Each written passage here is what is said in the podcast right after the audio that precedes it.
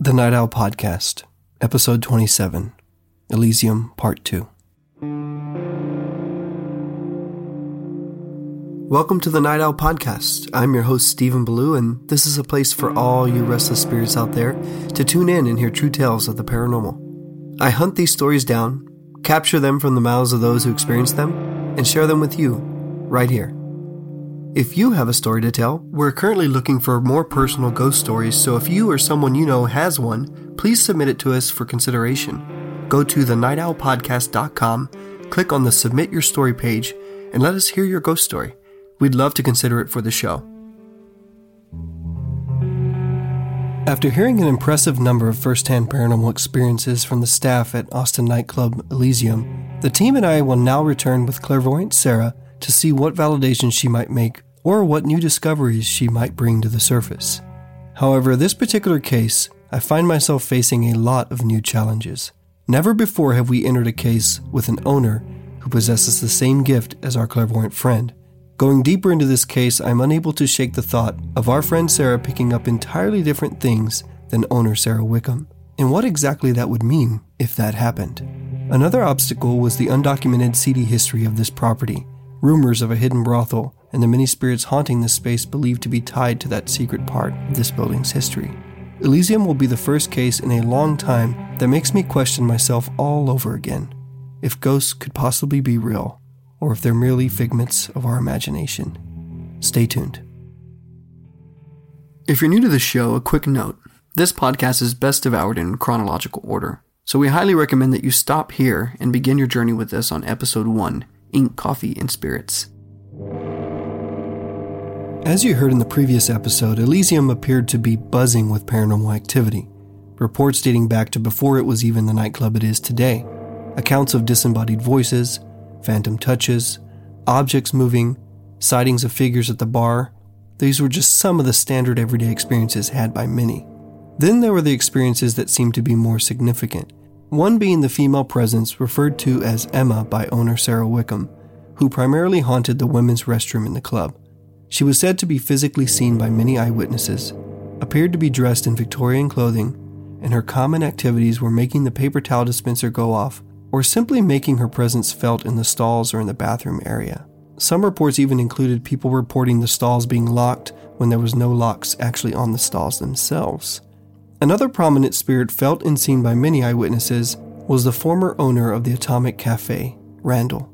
His presence was a comforting one to all those who were fortunate to see him, and he apparently isn't stuck, but merely just pops in to say hi. Owner Sara Wickham had also made direct contact with a female presence from the 70s, various passerbys, and described in detail a darker, malevolent female presence who attacked former employees that followed a sound of a cat into the hidden storage area, believed to once have been the hidden brothel.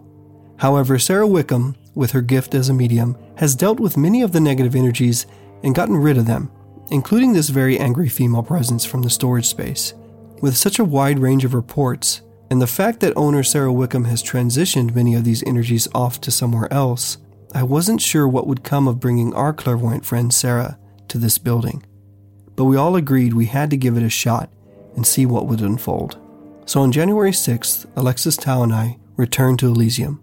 While we waited for our friend Sara to call us when she was parked on 7th Street, owner Sara Wickham had something new to report. My partner that does the medium business with me was here, I guess it was Thursday or Friday night because her husband's band played. And she said she was talking to a group of friends and she felt someone come up behind her. And it was such a presence that she thought it was a living person, like maybe another friend. And when she turned around, no one was there. And she said, I felt this man in spirit up in my space and I had to like kind of push him off of me. Now, I worked last night, which was Sunday night and I was at the bar talking to a couple of friends, and I felt someone come up behind me. I just assumed it was another friend because it felt so strong, like a living person would feel. And when I turned around, of course, nobody's there, but I could still feel their presence, knowing its spirit. So, usually, when their presence are that strong, it might be someone newly passed. Janice did not tell me about that experience until I told her about mine last night. And so we're like, oh, we both picked up on the same guy. Now we haven't had a chance to really explore who is this Are they causing problems? Do they need help or whatever? So we haven't done anything about it. It appeared there was a new passerby, according to Wickham. A male presence in the bar area, from what I could decipher from this account. But as Wickham finished updating us on this new male presence, our Night Owl team member Sara texted us that she was on the street and needed to know where to go. Alexis stepped out to wave Sara into the building for the first time. We hadn't told her anything, as usual. She didn't know the location or the address, nor did we tell her that the owner of this establishment possessed a psychic ability. When our friend Sara arrived, we were just going to see where this took us and let her guide us where she was pulled. So the space is different. It's not supposed to look like this. At least that's not what I'm getting. I'm getting a different, um, like it was smaller, and then they expanded later. So here I'm getting a lot of voices. Uh, different, lots of, there are a lot of passerbys in here. So hang on, let me see if I can get rid of some of these other ones that are I'm like, I'm not here for you. So lots of voices. So at night, if it's, um, or early morning, when it's quiet, you will hear like talking you'll hear words and you'll think, oh, did somebody just you know talk to me or that kind of stuff, or there's somebody left in the building, and it's just the, uh, the spirit the, himself, himself. Oh, very nice, thank you. Can I? Let me ask a question. Let me see if they'll stand still. Um, I don't think he's a significant spirit, but we'll, we'll work it out. This one's male, older, it's he's he's tied to not necessarily the building itself. It's like the I don't know what the connection is. It's kind of like um, you know, like when you're fulfilling like a lifelong dream or like really happy that you're finally like living in it. That's kind of the sense I'm getting. Like I'm getting the oh yeah, this is like the best thing ever. Like kind of feeling um, is what he's giving me, and he's normally like almost on this side. Kind of comes and checks on the bar, but not as often and not when it's busy. Um, but when it's busy, he does kind of like hang out in different corners of the room, so people will see him like kind of like a shadow in the corner, or even sitting, like sitting and enjoying. He'll look like he's sitting and enjoying uh, what's going on around him. But there's, you know, that's just how you'll see him, and it'll be like in passing. It'll be like, oh, there's a person sitting there, and then you look back, and no, there's there's nobody there. But he's mostly um, centered around like almost like this area. Like it's almost like this should be smaller somehow and he's kind of contained into this space. Right off the bat, Sara was picking up on this male presence she believed was contained mostly to the main bar and back bar area. What's interesting is that these are locations that tie in with the sightings of a male presence in the building. In some cases, it was patrons or staff that saw a male figure working the bar or sitting at the bar. And other times, others saw a figure at the bar on the surveillance monitors, only to find that it wasn't recorded. Also, Wickham had just pointed out that her and her partner had felt a new male energy hanging out in the bar area as well. I wasn't sure who Sara was picking up on, but there were some connections here. She also kept repeating another validating fact that this place had a lot of passerbys. There are so many passerbys. Okay, come on. Who is this lady? I'm getting one woman. She's almost in her 30, uh, almost in her 30s, late 20s, early 30s. She has like a really, uh, like a bobbed style haircut. And she keeps popping in. Um, the dress, the dress is very distinct. Like a V, low V neck. Oh, it's it's not a dress, it's a blouse. Okay, cool. Look like a dress, I guess, because of the skirt part of it. The skirt's kind of short. She's got like a. All right, we'll save that one for later. We're not concentrate on her right now because she's really, she's really strong. What do you sense her the most? She's just kind of everywhere, really. Um, but she's very picky about the staff members. She's being very diligent about staff. Like it's just a certain person in particular she keeps kind of messing with. So let's back it up. Let me start with let me start with you. And you tell me who you are. Can you give me a name? Um, one more time like Gabe, perhaps. I don't know if I'm on the right track. He's showing me like cables, like lines, and then the letter G. So I'm assuming it's like Gables, Gabe, something like that. Who is that one? The one over there, the one you're talking to over there. That's is that a different male spirit? Yeah.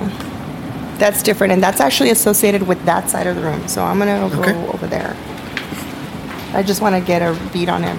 Sara was referring to the dance floor and DJ booth area of the club, so we made our way over there to address this new male presence she was picking up on. And I'm here. What do you need to show me? That this didn't look like this. Okay. That this was not here. Like there's more uh, outdoor space. Weird. Okay. You're showing me something completely different before this was connected. So I'm seeing it like a completely different space, which is really weird. But okay. And which part was outside to you? If I'm looking at the space itself, I feel like outside would have been facing towards the front end, but there's something enclosing it, like a gate or a I don't know how to explain it. There's a gate you would walk through from the front, and then it should have it should be like like this should be open, and then there should be something small here, and then it's more like something really small, like a smaller building, and then it's open in the in the back, like a small shack, and then it's all just like ground. Oh, and there's this building. Well, this part of the building would be like this should be like a wall. It should be closed somehow, and have like, there should be a door or a window or something on this side. So this is Gabe, uh, and I might be wrong. What time period are you seeing this? This It's G- like he's older than they are. Than those two, than that woman and, and this man over here. See what he's wearing is just slightly different, but I think it's because of this uh, position. You know, when uh, the this guy's more like a worker, right? He's got the it's it's like the dirty pants. The you know he's been working, and this one's more like I've owned stuff, but it's almost the same time frame. So mm, like 19 what are we 40s 30s where are we at okay so physically he looks younger than this man but years wise gabe is older by a few years so this one's like 1930s 40s somewhere around there and this one's a little bit later in the decade like a little bit later in the decade mm-hmm. in the same within the same decade maybe Okay. so they're a little bit they're closer in age but still different and she's much newer i'm gonna peg her by what she's wearing Let's look at what she's wearing. It's really cute, sexy, a little more like. I'm putting her in the 80s, like late 70s, early 80s. Look, she's got that black bob haircut. Um, I don't know what this is. Initially, it looked like a choker, but it's not. That's not what it looks like. It's not jewelry because it's not like shiny. So I don't know what this is. Maybe a band or a. But it's not jewelry like it's shiny type of material. But she's your biggest culprit of uh, messing with stuff. She's the one that moves things around. She's the one that will like if you're doing you know cleaning up something or she'll touch you and she's partially vocal but the more vocal is the older man which i'm still trying to get a name from him. He's not giving it to me. But he's the one that talks to you. So if you hear a voice and majority of the time it's going to be him. It's going to be a male like almost like a low tone voice. Uh, but she is your toucher. She's the one that's physically laying hands on stuff moving things around. Something about her is just a little off. Like it's like she shouldn't be here. I don't know how to explain it. And he's just kind of stuck here, I guess Gabe is. It's why is he working? what does he look like? Do you see any physical features for the guy we're calling Gabe? I'm seeing just like the like almost like a sh- um not a shadow, but like I can see through him, uh, glimpse like just part of his body. So I know like the bottom part uh, of his body is almost it's like if it's denim, but it's not. Uh, like maybe a darker dress pant or something that's been kind of like worn through, and then the top part of his shirt is a, a lighter color. It's almost like if he might have had a button shirt on top, took it off, and it's the undershirt that I'm seeing, like kind of in between here but then I can't see like his facial features or anything. Under the lights, you would see him. He would look like somebody was doubled up. So like if Alexis was out here, you would see like somebody standing right, like just the silhouette of his side, like this part of his body. That's all you would see under like the lighting. Or if he walks into the room, you're seeing only one side lit up, not the other. Like he's not fully formed. Like where this man's a little. Uh, I would peg him like in his late 30s a little more mature in the way that he holds himself in his stature. Um, he's got like shorter hair, so he's got shorter hair. Um, the shirt he's wearing is almost um, like a business style shirt, so it's got some buttons to it. I can't see the bottom part of his body, but the way he holds himself, it's like, I own this joint. Like, check this out. I'm so excited. And the excitement in him of being here is like, yes, it's this is my dream. This is my, this is what I wanted. The things Sara were describing here conjured up the idea that this energy could potentially be the previous owner of the Atomic Cafe, Randall. The sense of ownership and pride regarding what Elysium had become all fit. However, the time period Sara had described him from and his physical appearance and attire were completely off. They weren't even close to matching Randall, so we just couldn't make the connection here. But Sara was now pulled back into reading this strong female presence again. And she's a little different. She's a little more darker, a little more. Um, what she's wearing, she's it's a plunge style type um, dress, and then like, I still think I don't know what that is, like a choker I guess around her neck, and then the skirt is like penciled in but short. Um, and for some reason, she's got this big thing for the staff. Anybody who works here, it's like she's got to assess them. That's that's all I'm, I'm getting. Besides all the pass, there's Okay. a lot of passerbys, a lot. Any other um, places you're drawn to at the moment? Towards the back. Okay. Over here. What are you feeling? So over you might have issues in the women's restroom. I just can't tell you who it is because it's not her. She's over there. Here was our one first truly big hit. But what's odd is Sara actually didn't want to go near the bathroom and felt no desire to pry more with this female presence she was feeling in the women's restroom. Instead, she wanted to focus more on the strong female presence who roamed the entire building. The one who seemed to be from a more modern era and dressed in more gothic clothing. Can you, will you give me your name, please? Okay, give me a minute because I need Sure. to see Yeah. why I'm not seeing them fully formed. I am seeing her fully formed, but not the rest. What's blocking me? Is there like You're welcome to go that way. Can I go Just there? go wherever Okay. you're drawn. I was like, what's in there? Can I go in there? yes, ma'am. Okay. There's a lot of um, like a f- fire, like a something like oh something that hit the building like that, like a, a flames or smoke or fear. That's what I'm getting. The highest point of fear is on that side of the room. The back area? Yeah, like all the back. And it's newer. So this is not in late, like this is something current, like not current, but n- and newer in timeline. Okay. We hadn't heard of a fire yet, but we made note of what Sara was picking up, and then she was pulled to go further back into Elysium's back office. This is her territory. She likes being back here, messing with the stuff. The girl from out there? Yeah. This is all her. I think the electronics are getting her. And maybe that's why she's so strong and she's newer. So she knows where to power up from, not like the other ones. Yeah, so if she's in here, things are falling off the walls. There's a lot of movement. Or you'll misplace items quite a bit.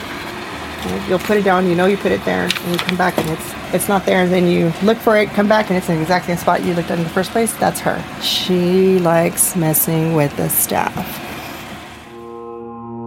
So far, Sara's picking up on some general activity, a male presence who will visibly be seen and is apparently more vocal as well. Then there's the female presence she feels is the strongest energy in the building, who seems to roam everywhere in the club, including this back office. Then there's Gabe, the oldest male presence she's sensing around the dance floor area. However, there isn't a lot fitting perfectly into place here. The fact that Sara is describing this female spirit as a newer energy, someone from a more recent time, doesn't line up with the testimony surrounding Emma, the Victorian era spirit who haunts the women's restroom area. Also, the description of her wearing dark clothes and having darker attributes doesn't align with the female spirit Wickham described seeing from the 70s era either. She had light colored clothing and hair. And as for Gabe, the spirit near the dance floor and DJ booth, nothing has honestly clicked with what Sara was reporting there either. But I wanted to let this all unfold naturally, so I just kept following along with the mic to capture it all. And as we sat in the back office, Sara was getting more on the younger, strong female presence. Like the hair is what's getting me on her because it's like a really bobbed. Let me see if I can get a better picture of her. I'm telling you, it's like late 70s, early 80s kind of look. The lace and the bob. The hair is significant. Your name. or or what? Raven. I don't know. Raven. Rave. Rave. Real name, woman. Come on. She's she says stuff like it's not safe. Um, uh, I don't know. Lots of words about safe. Like it needs to be safe. Um, so she's it's like she's making everything safe. I don't know. I don't know what that means. Yeah, lots of safe. Lots of safe words. Um, Raven, Ray, Ray. Come on, you almost did it. Um, how about you show me? Um, okay, how about yes no letters? How about that? Let's start with. Uh, how can I get a yes no out of you? Like this? Like this? Do you, yeah, yeah, uh? Really? Okay. Sara's a tough cookie, huh? Makes sense. She got to deal with you every day.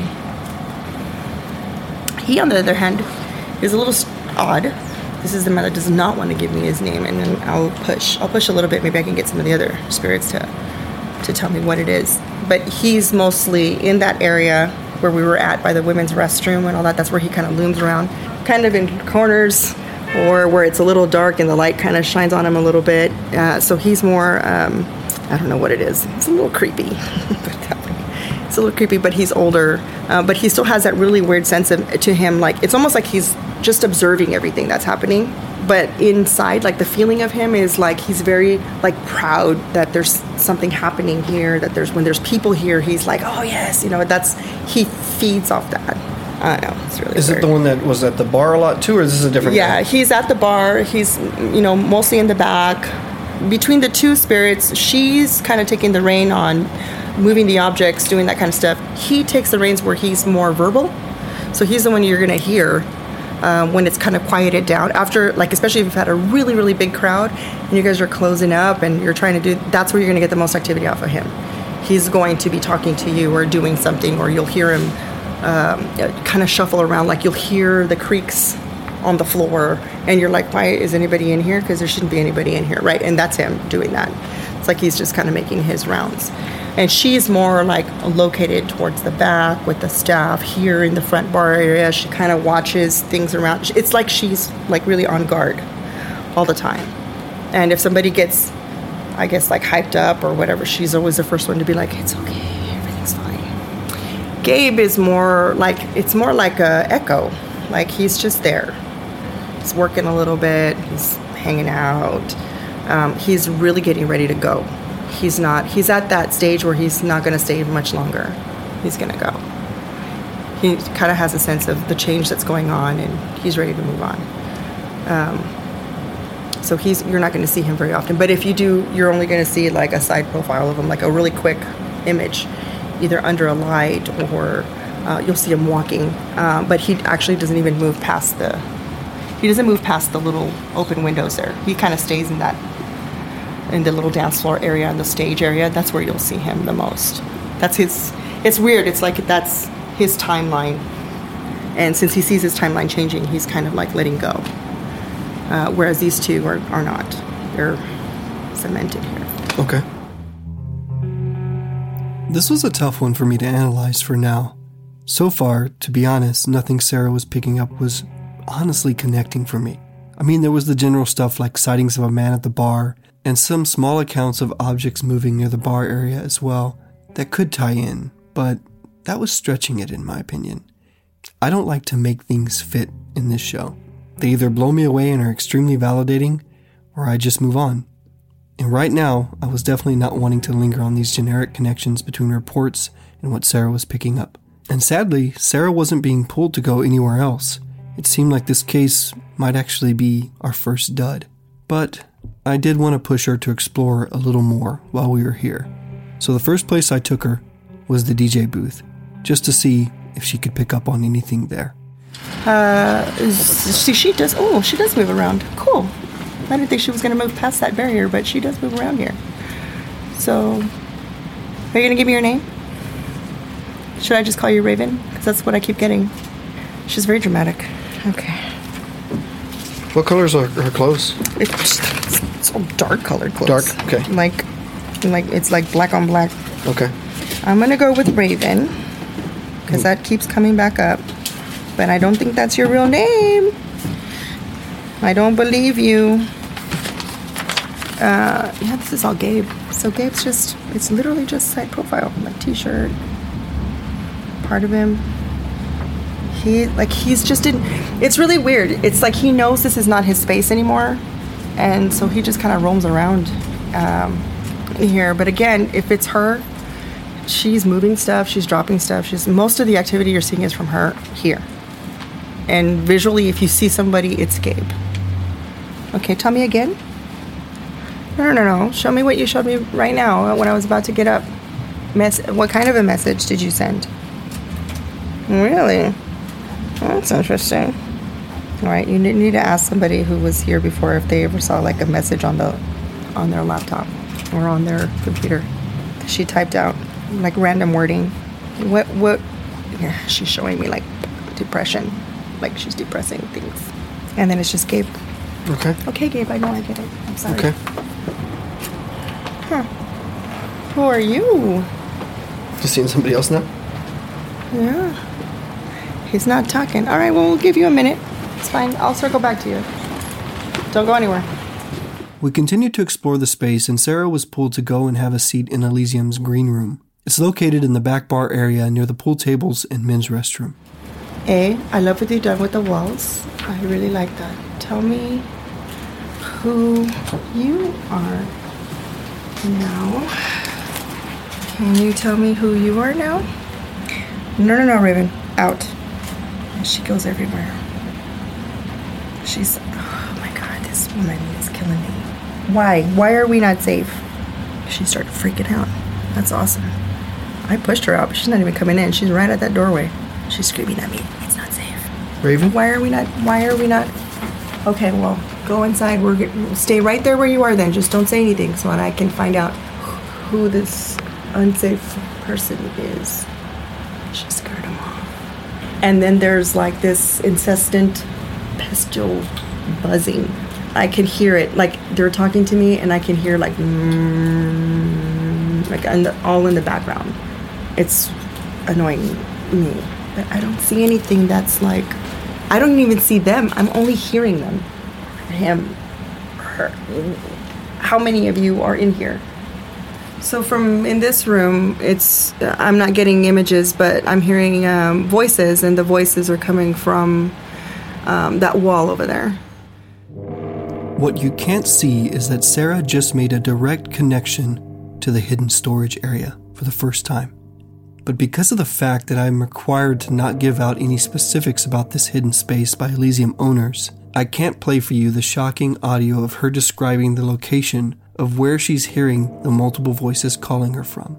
The direction she's pointing was a space that she could not know existed, but was in fact the hidden storage area. It was enough for me to say it was time to take Sara there and see what she could pick up. Yeah, we'll go there. Okay. Does it go that far? Well, I mean, Yes. Yeah, okay. Yes, it goes all the way to the, to the beginning of it. Okay. We're gonna take a little adventure. I'll go first so I can stay ahead of you. yeah, yeah, yeah. Yeah. I am closer. Now, I'm not going to move any closer, so you're going to have to come to me and tell me what that. Oh my God, there are so many.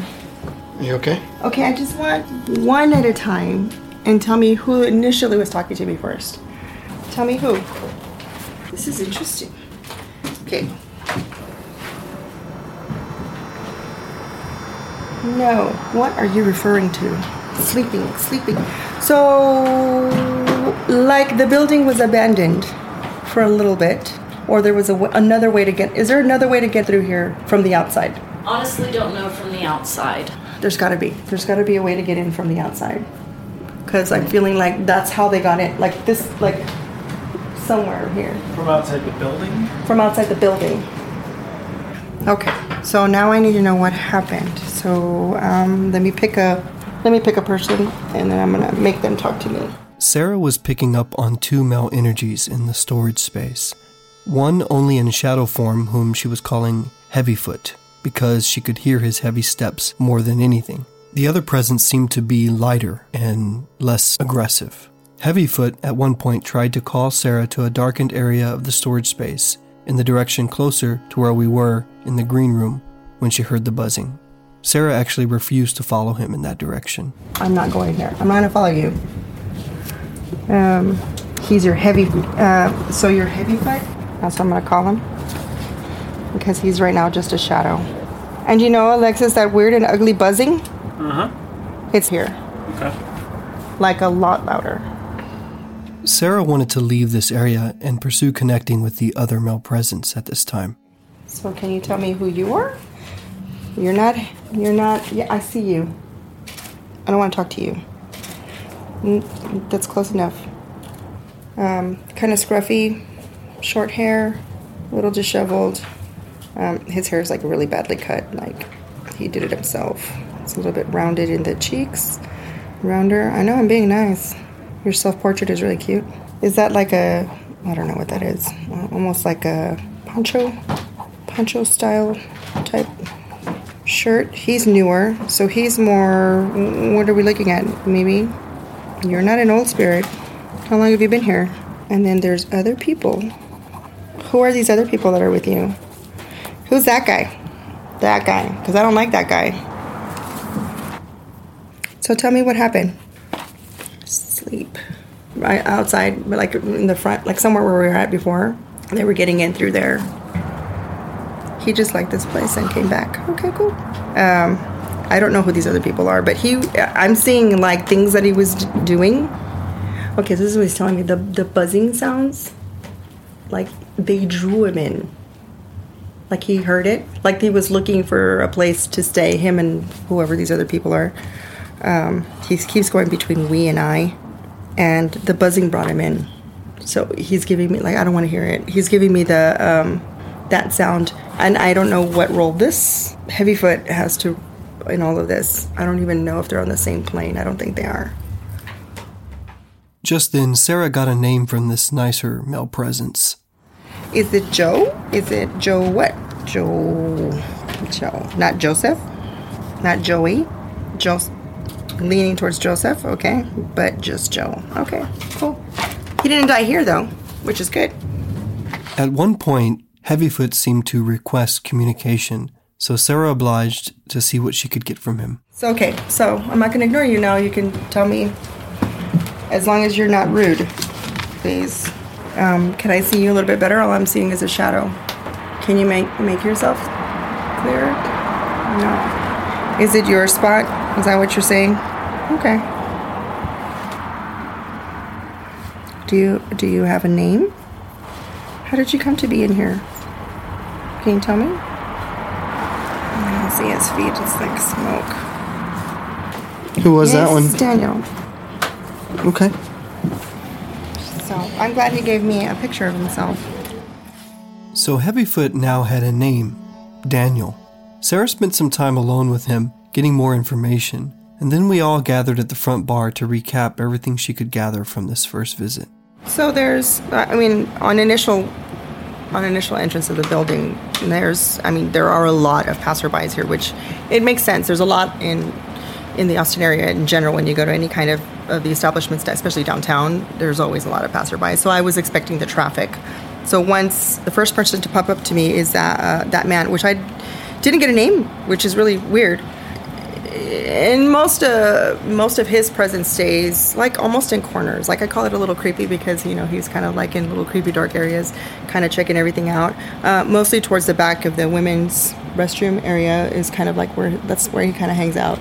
Um, but if you see him away from there, it'll be like not on nowhere near the dance floor. So it's always where your seating area is at, and it's usually either standing up against a pillar or in a darker surface where he can comfortably just kind of stand and watch. But if you do see him as a reflection, you'll see him kind of like reflected in light, and it'll be like him sitting at a seat somewhere. Or if you're you're looking around the crowd, you'll kind of go, "Oh, who's that person?" And all of a sudden, you kind of like trail your eyes back, and then he's not there anymore, right? So he kind of like tries to blend in with everything. The overall sense of him, like his person, is him being very uh, proud to be here. Like when somebody's like achieved a goal and they're like, "Yes, look, this is my goal," and, and for me, it's like the goal was to see all these people here, like a really odd, you know, type uh, feeling. And that's his feeling to him. But he didn't really give me too much to work with. Like he didn't give me a lot of images. He didn't give me a lot of other than more like feelings, um, and that's how he kind of felt. But he is vocal, so he would be the one that um, if it's kind of quiet, you guys are cleaning up or setting up, um, you'll hear and you'll think, oh, someone's in the someone's in here, right? Or uh, and you'll kind of go look and not find anything or you'll hear um, him creak, you know, because the floors creak in certain spaces. Um, you'll hear the floors creak, and that's him. He actually he has f- feet, so he'll you'll hear that. Uh, I just wish I, I could get a name from him, but I can't. Your raven spirit, your female spirit here is newer. She's not as old as the other two gentlemen that are in the room down here. Um, she is like 80s, like maybe late 70s, early 80s, somewhere around there um, especially by the style of dress that she's wearing. Like I recognize it really well, right? She's very strong, so I don't know if it's you know her, uh, her, age or the fact that she knows where to power up from or you know whatever it is. She does hang around a lot with the staff, so she is more staff conscious, I guess. Uh, uh, so she will be the one that's doing the moving. So she'll move objects she'll um, she touches so she's more hands-on i guess a hands-on spirit. And so like if in the dj booth she'll go over there and you know mess with the buttons or just kind of give suggestions on like things that she wants to have done. It's really weird. It's really interesting. I do want to see if anybody's had like a message typed out to them. She's showing me that she was depressing the buttons so she's really savvy. So that's really interesting that she can do that. She's even even in the back uh, office, she's shown that she's moved stuff around or like if you put something down and you know you put it down like you know exactly that you you're very much aware of I put it right here. Mm-hmm. Then you leave, you come back to get it, it's gone. So you spend time looking for it and all that good stuff and then all of a sudden you're like, "Okay, I'm going to give up." You come back and it's exactly where you left it. That's her.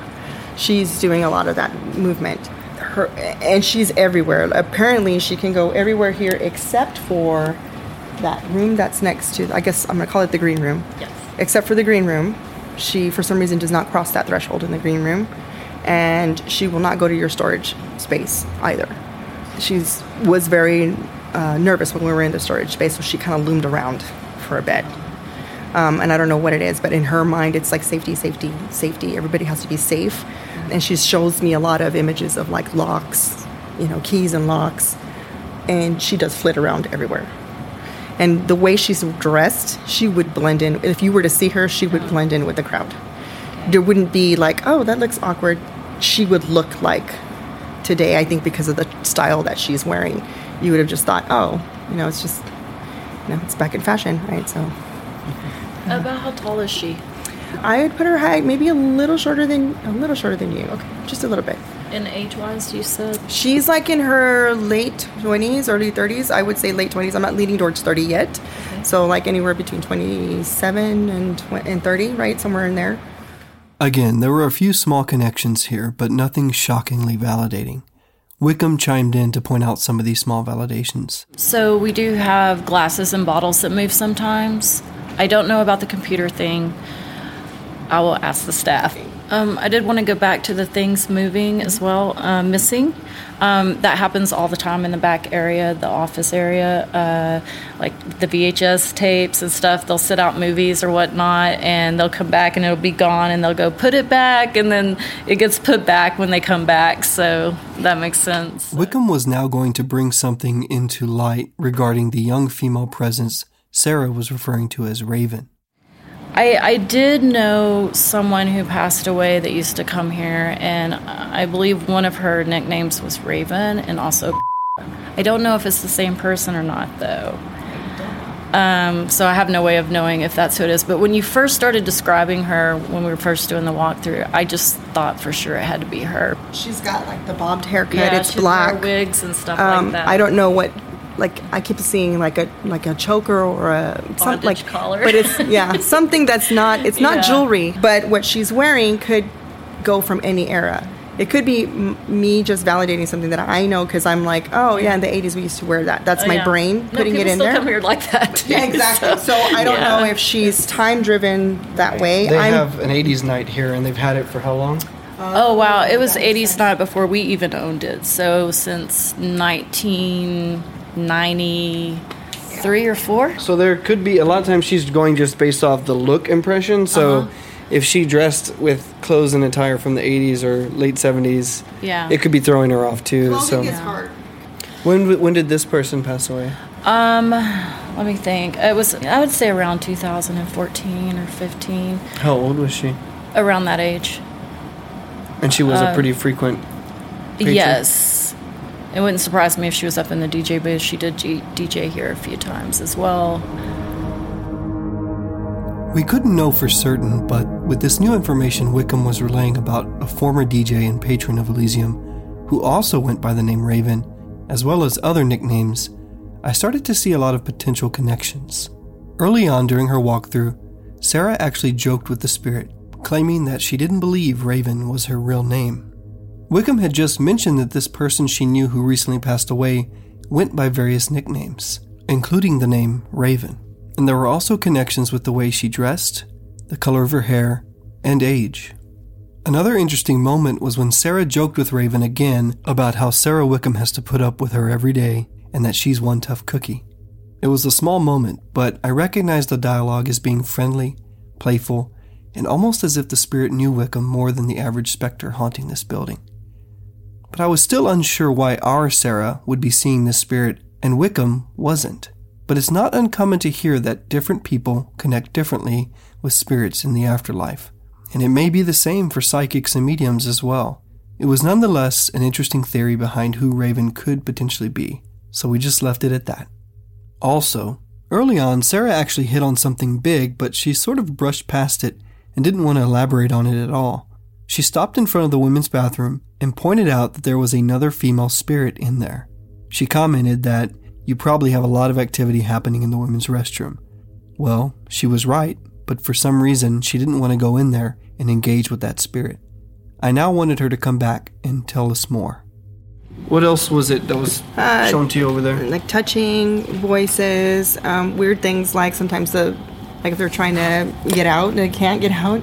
One other tie in here is the fact that employee Ben mentioned during his interview in part one of this series that women would come out of the bathroom reporting the stalls had locked on them, but he'd informed them that the stalls actually had no way of locking.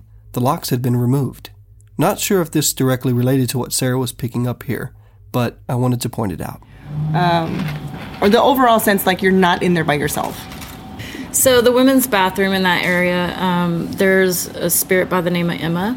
We actually found her at the History Center. Um, she, when it's busy, she'll hang out in the women's bathroom because she's very picky about people. Um, they'll see a woman dressed in Victorian. Um, sometimes she'll sit off, you know, the towel dispenser or flicker the lights. Um, she definitely lets certain people know that they're not alone. Staff has seen her. I then circled us back around to the topic of the green room and the voices Sara had heard coming from the then unknown storage area. Um, In the green room, I didn't see anything. It was more just uh, they were just talking to me, and giving me images. It was just the angle of which the sound was coming from. Because normally, when I talk to a spirit, it's like if I'm talking to you, like we're we're in the same space. I'm staring at your face, and this is the way the communication is going back and forth between us. The sound of them or the communication was more coming from the wall itself, and not like when I'm standing next to somebody talking to them, like you know, face to face. It was like a different angle. Once we left and you know made it uh, past the way into the storage space, then I was able to actually get a visual of different people. So we'll start first with Joe. And so it's he's got a really interesting look to him. He's got, you know, he's got like that scruffy looking I hate to say it, the scruffy looking homeless look, right? So he's got like his hair's all disheveled and he's got, you know, the little beard that he hasn't shaved in a while. And then he's wearing a poncho.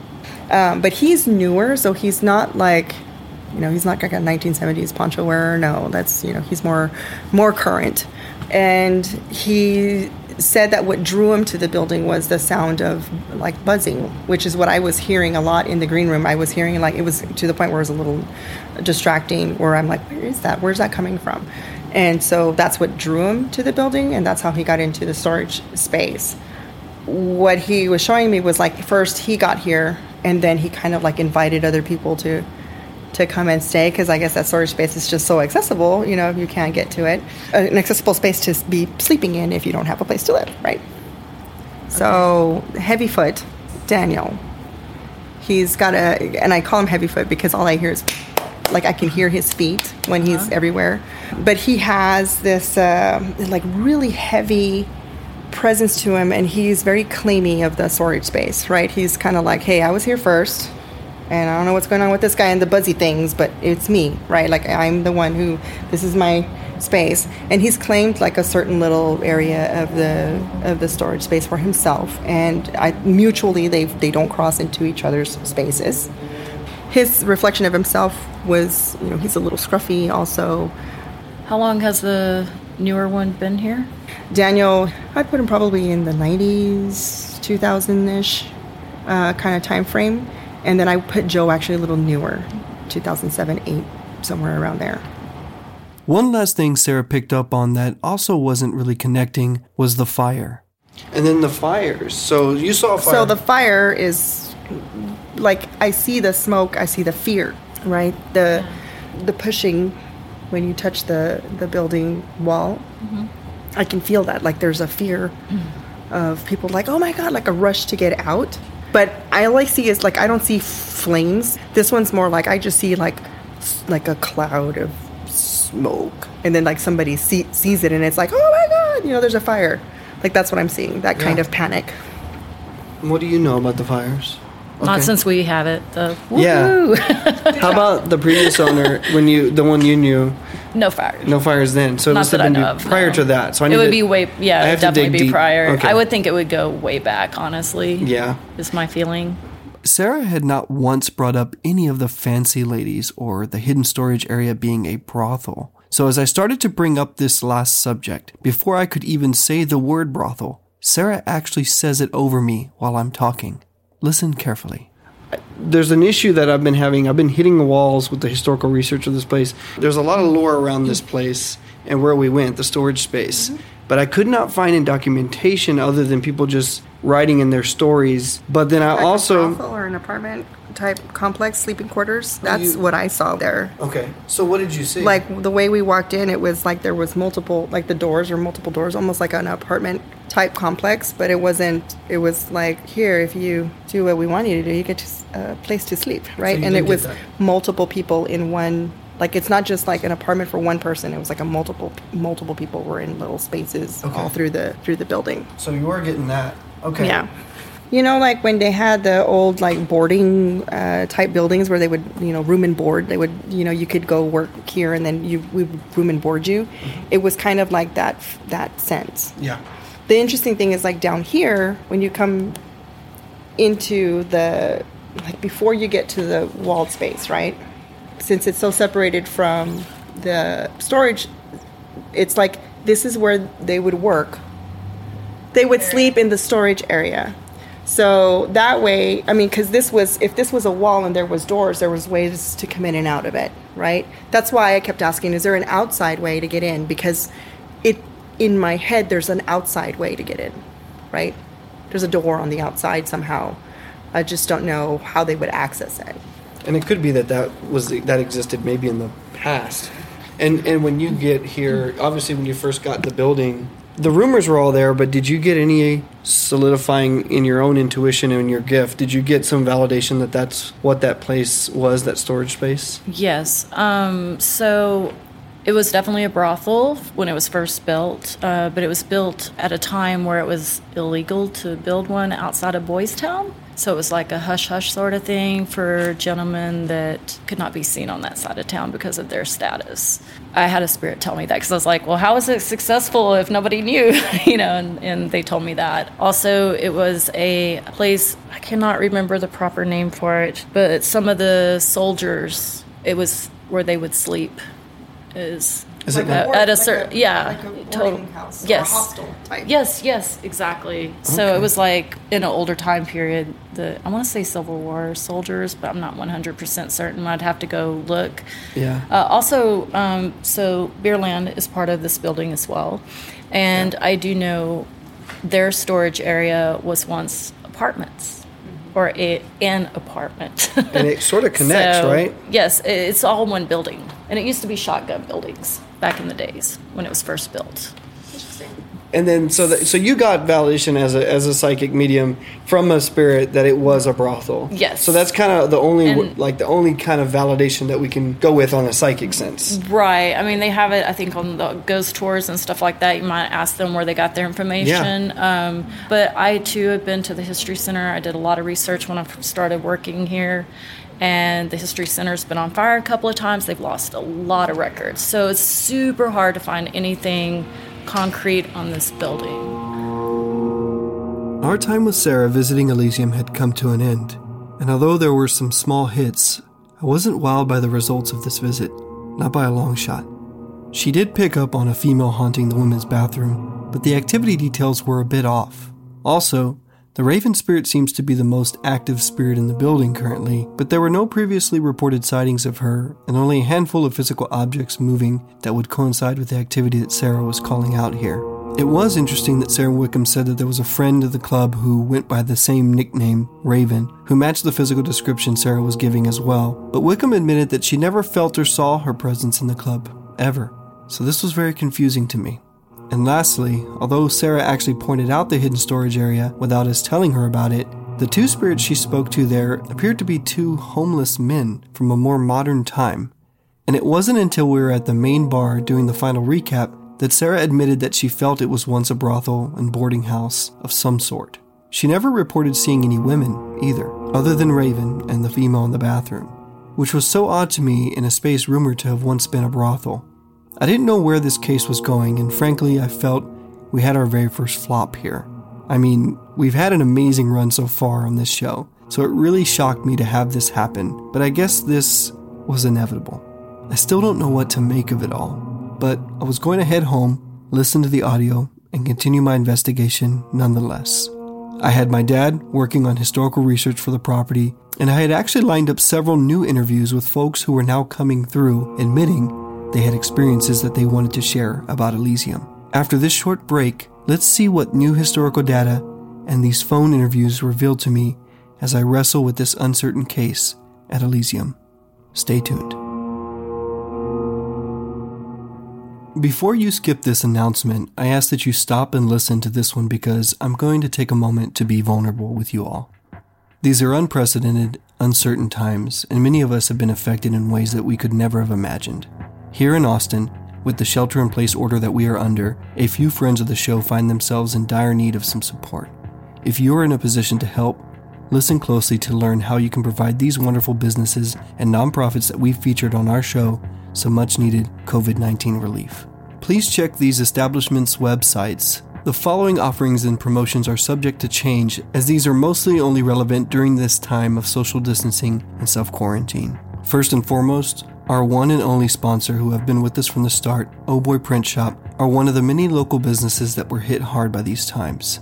But what amazes me about Oh Boy is how, in a time where they need help, they step up and offer help to others. The Oh Boy team have designed a few shirts with proceeds going directly to the Stand with Austin Fund. Your purchase will not only help Oh Boy Print Shop during this difficult time, but it will also benefit an incredible local community foundation dedicated to improving the lives of Austinites affected by COVID 19. Go to ohboyprintshop.com, click on their shop, and purchase a Stand with Austin shirt to support this cause. You can also support Oh Boy directly by purchasing any of their brand tees as well.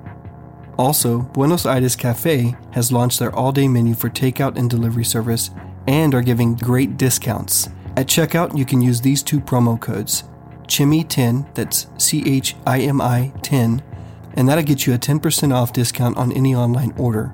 You could also use FRIENDS15, F R I E N D S 15, and that'll get you 15% off on orders $50 or more. You can also purchase bottles of wine, but that's only available on their delivery service option. Elysium has unfortunately been forced to close its doors and cancel all events through May 1st. They are currently in the planning stages of some fun online activities to help you have fun while still practicing social distancing. I encourage you to like and follow along on the Elysium Nightclub Facebook page and the Elysium Sunday 80s Night Facebook group. You can also support Elysium directly with PayPal at elysiumaustin at AOL.com. At Pioneer Farms, it's not just historic buildings, resident spirits, and people that tell the tales of the 1800s farm life, it's the animals too. Right now, the donkeys, horses, longhorns, and chickens are in desperate need of your help. A small but substantial donation of $10 can buy 60 pounds of hay, $15 can buy 50 pounds of food pellets, and $25 can help keep their animals fed for almost three whole days. To find out more information on the animals and donate, visit pioneerfarms.org slash animal feed donations. Bali and the incredible staff at Clay Pit are offering their full menu, wine options, and three different meal packages that can feed a family of four and come with naan, as well as samosas, chutney, and rice. These will be available for pickup or through your favorite third party app. Be sure to go to claypit.com and check out these offers. Our amazing friends at Spider House, which is also our home base and shop, had to close its doors for the public for now. However, several of the on site food trucks there are still offering to go and delivery options. The food trucks operating there are Always Hungry, Arlo's, Kitchen for the Soul, and Milky Way Shakes. Be sure to check them out and support them during this time as well. Also, our friends at Royal Legion Tattoo have closed their doors through May 1st. If you would like to make an appointment for when they reopen, please send them a direct message via Instagram at Royal Legion Tattoo. If body art isn't your thing, perhaps some art for your walls is more your speed. Artists Ray, Natalie, David, and Heather all have works available for purchase on their individual IG accounts. So let's try to help them out during this time as well. Also, the City Alchemist storefront is temporarily closed, but Alexis and his partner Eric are still providing readings, products, and spiritual work through their site at cityalchemist.co. Lastly, if you'd like to help us, the Night Owl Podcast, keep this show going during this time, you can support us for as little as a dollar a month on our Patreon page. That's patreon.com, P A T R E O N dot com slash the Night Owl Podcast. I'll be sure to post all this information in our newsletter and on our homepage, thenightowlpodcast.com. I don't know how long this will continue, but I do know it will end. We are going to get through this together with a lot of love and solidarity. Thank you.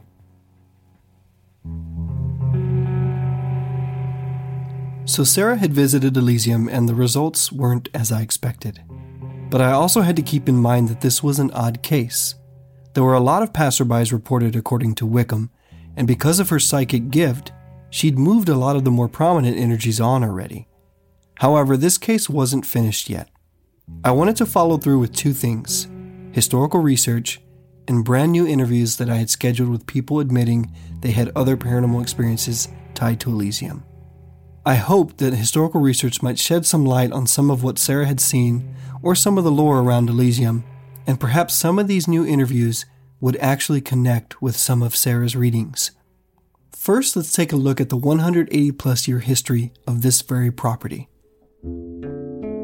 The corner of East 7th and Red River, where Elysium now stands, was once part of the original 14 block grid surveyed by Edwin Waller for the site of our new state capital in 1839. The original town site ran north to south from 15th Street down to the Colorado River and west to east from West Avenue to East Avenue, which is current day I 35. Elysium sits at what would have been at the time the corner of Red River and Bois d'Arc Street. The east to west streets were originally named after trees and later changed to numbers around 1898, so what was once Bois d'Arc Street is now 7th Street. The Bois d'Arc tree, for those who don't know, was named by French explorers for wood of the bow, because Native Americans used the springy wood from the tree to make their bows.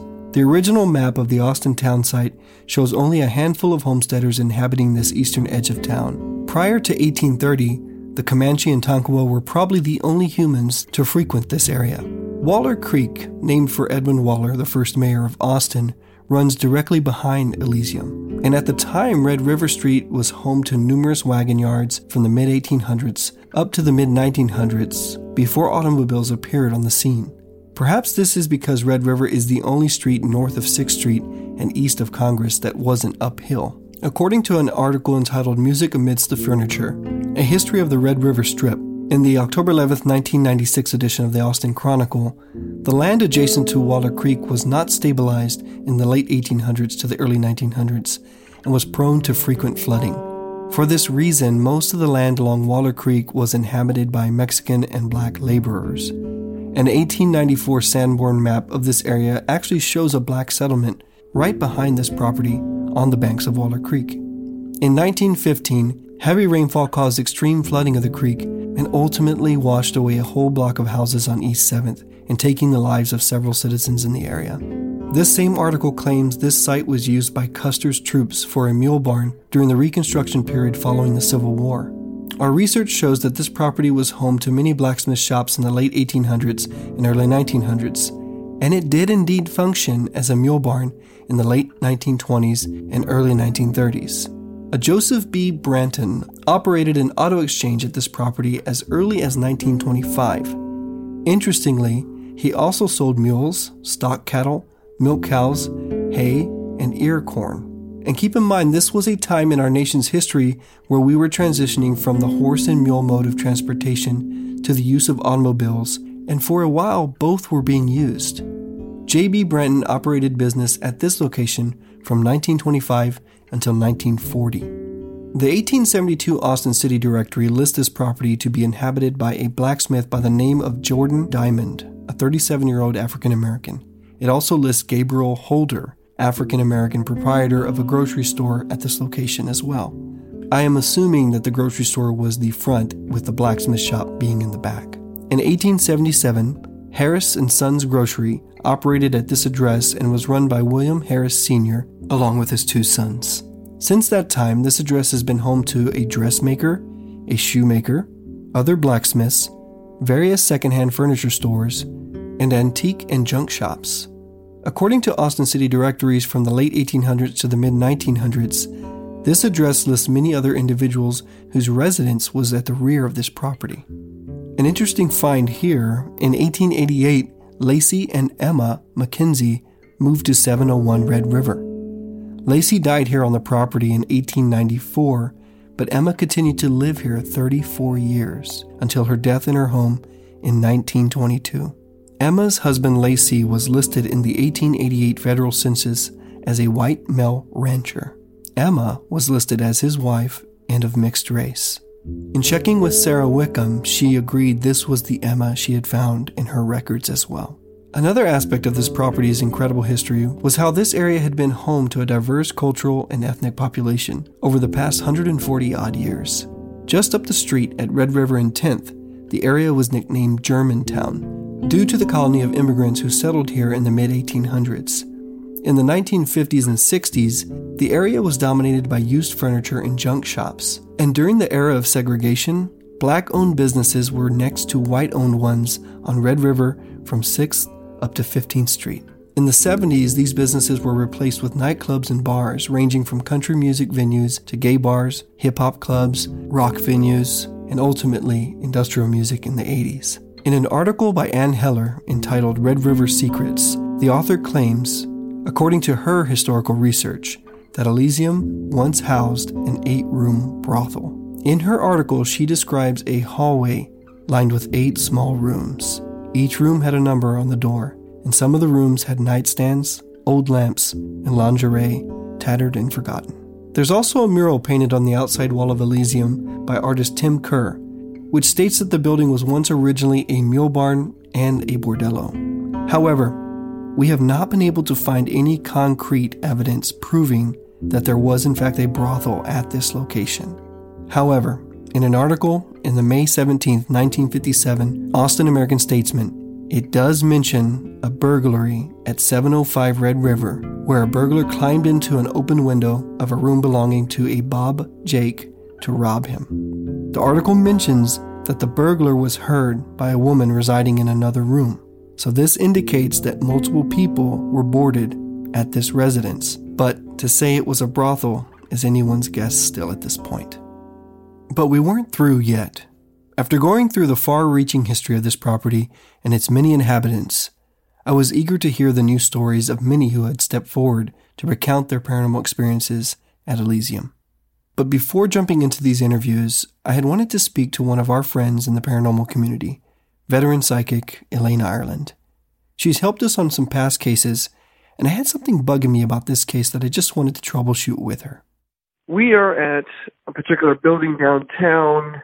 It's a very old building, but what's going on is it had a sort of very hidden space, like very hidden, massive space that you'd be surprised to find. And there's a lot of rumor and legend around this place. But aside from that, taking Sara there, she didn't know anything about the place. She didn't know where we're going. She starts to get this incessant buzzing, and it's coming. So you can't see this hidden space, but she's drawn to a room, and then she keeps pointing at the direction of the hidden space, and she's like, "There's a buzzing coming from there." We ended up telling her, "Okay, well, you're pointing to the space that no one knows about and we'll take you there. So we had to kind of covertly go into this hidden space and there she was just overwhelmed with the amount of buzzing. She could not get it out of her ears and we've never I've never seen her go through that. I've never witnessed it. Alexis was a little confused as well. There was nothing really bad, but she was not comfortable with it. But she also got from one of the spirits up there that was actually a nice spirit. In death they actually were they heard the buzzing and they wanted to come and now they reside in that building. Even though they weren't from that building spirits are being drawn to the building. That's not unusual. First of all ha- i have to say sara pardon my language is a kick-ass psychic. She is amazing. And for her to have picked up this secret room is just another incident of her her connection to spirit and her ability to work with spirit and hear spirit. I bet if you took her back there another two or three times within time, spirit would reveal exactly what that was all about. Sometimes we psychics can't get the whole picture, medium or otherwise, we can't get the whole picture. Number one, we may be afraid of it, or our guides may be protecting us from, in this case, that sound. When you were talking about it, I kept getting sick at my stomach like I was going to throw up. The buzz is a safety sound. It's a signal that you're safe here. You can come here. You're safe here. I really encourage you to let Sara go back there if she is willing, because the buzzing sound has an entity of it. It is an entity of its own. It has become an entity of its own over years' time.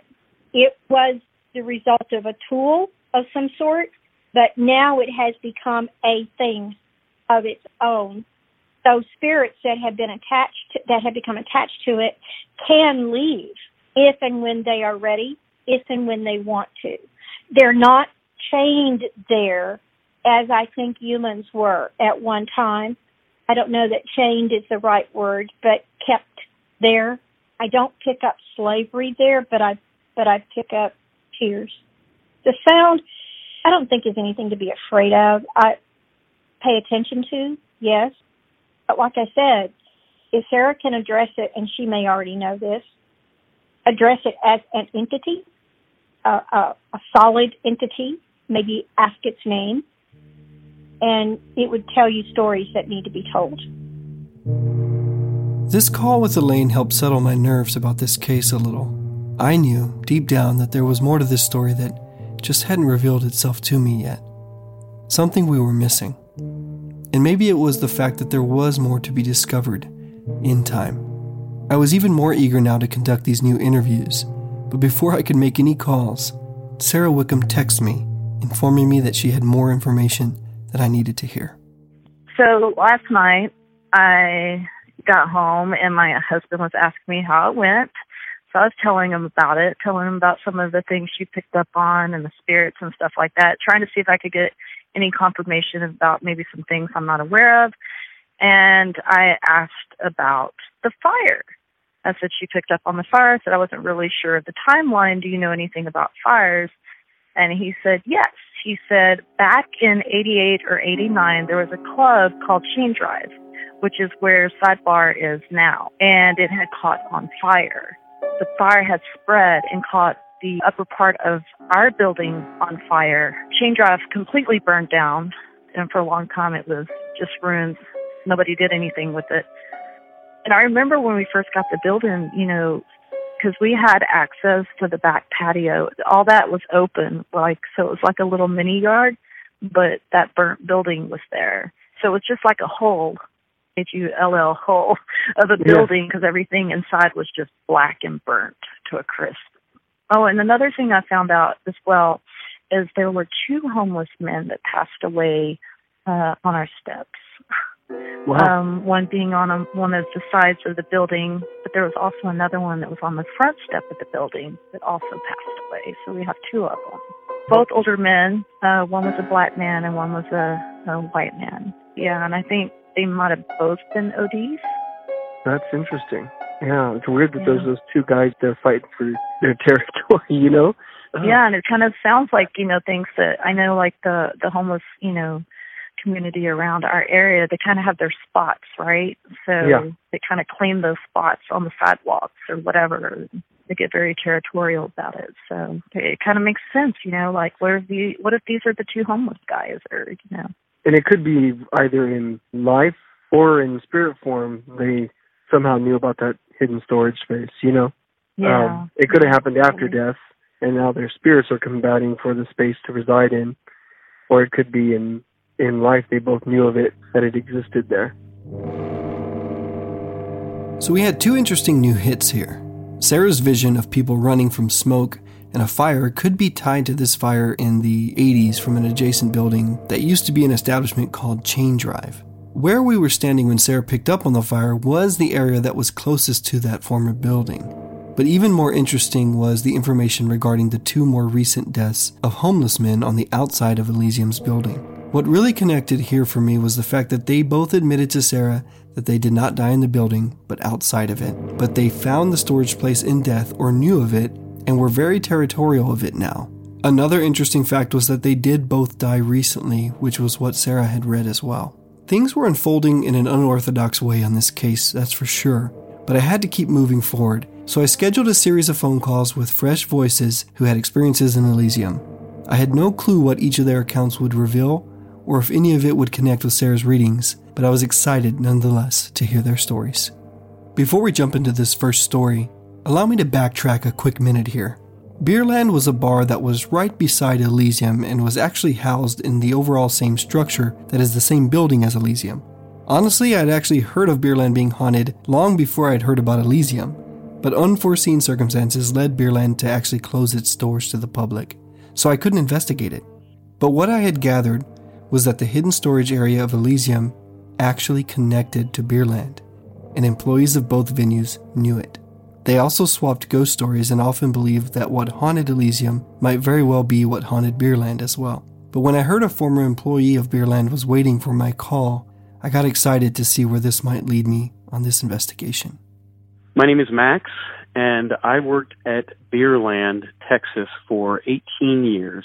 And between Beerland and Elysium, I had several unique experiences that I can't quite explain. When I first began working at Beerland, it was in the capacity of a door guy, so my uh, time spent in the venue was pretty limited. But once I became uh, the booking manager there, I found myself using it as uh, my office as well, which meant that I was there quite often during the day. I think that my first uh, indication that there was something strange going on in the space happened at a point where I just didn't anticipate it. I hadn't been plied with any of the stories that became sort of routine for Elysium at the time. But I was in the space one day booking at, at the bar, sitting at the bar with my laptop, looking at the calendar. I, I got up to go to the bathroom, and as I was exiting the men's room, I heard a female voice very plainly say my name. And it was Max. It was very clear. It was so clear that I actually thought it was the owner's wife. I thought that maybe she had come in to drop off a delivery of supplies. So I answered the voice and said, yeah, and came out and stood by the bar and I didn't hear anything. And then again, I heard my name called, this time very loudly from the women's room, which was down the corridor I had just exited. This was strange because the voice I heard very clearly came from the main bar area. And so, not really anticipating anything and still assuming it was the owner's wife, I walked down the corridor into the women's room and found nobody. And then again, I looked in the men's room thinking maybe there was a problem and she was trying to get my attention. But I found nobody. And so I left the corridor and moved back toward the bar area. And again, I heard my name, this time a little more forcefully from the stage area Max. It just set the hair on the back of my neck up, and I left the bar. I didn't come back until there was somebody else in the space. After that, I had various experiences where I would be sitting as the door guy for the evening. The club would be relatively empty at the start of the night before patrons started arriving. And I'd sit with my back to the stage, and I would very routinely feel somebody grab me by the back, or for lack of a better term, uh, my love handle. Um, I would feel it through my jacket, and I would always jump up and swing around, and nobody would be there. And this was so routine that some of the bartenders, when they saw me jump up, they knew exactly what happened. Numerous sound guys, too, have told me over the years while they were doing stuff on stage, they would get goosed, they would get grabbed, and uh, I was later told that this might be a mischievous female spirit that's attached to the space. Now, interestingly enough, Beerland and Elysium are conjoined by a hidden storage area. And this hidden storage area has a history of having been, I believe, during the early part of the 1900s, a speakeasy and brothel before the current Beerland renovations, the bathrooms had stalls, and these stalls were actually the original stalls that were used in the brothels, basically the partitions where the girls would serve as customers. So I'm pretty sure that might have something to do with any sort of residual energy uh, in the space. I mean, that's uh, that's that's quite a souvenir.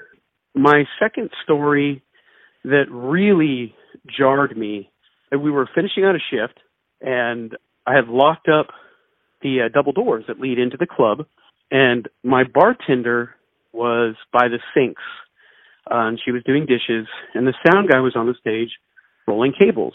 I'm standing at the top of the ramp, looking down toward the bathroom corridors, and I see a young girl in a white dress with long brown hair, with kind of a mischievous grin, run down the corridor, and she runs across where the pool table used to be, and she runs behind the bar and into where our storage area was. It was where we kept all the beer.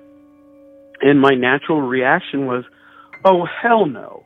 As the security guy, I was like thinking someone had stowed away in the bathrooms, we missed somebody, and of course their intention was to spend the night in the club. So I bolted down the ramp and into the storage area, uh, the cooler, and there was nobody there.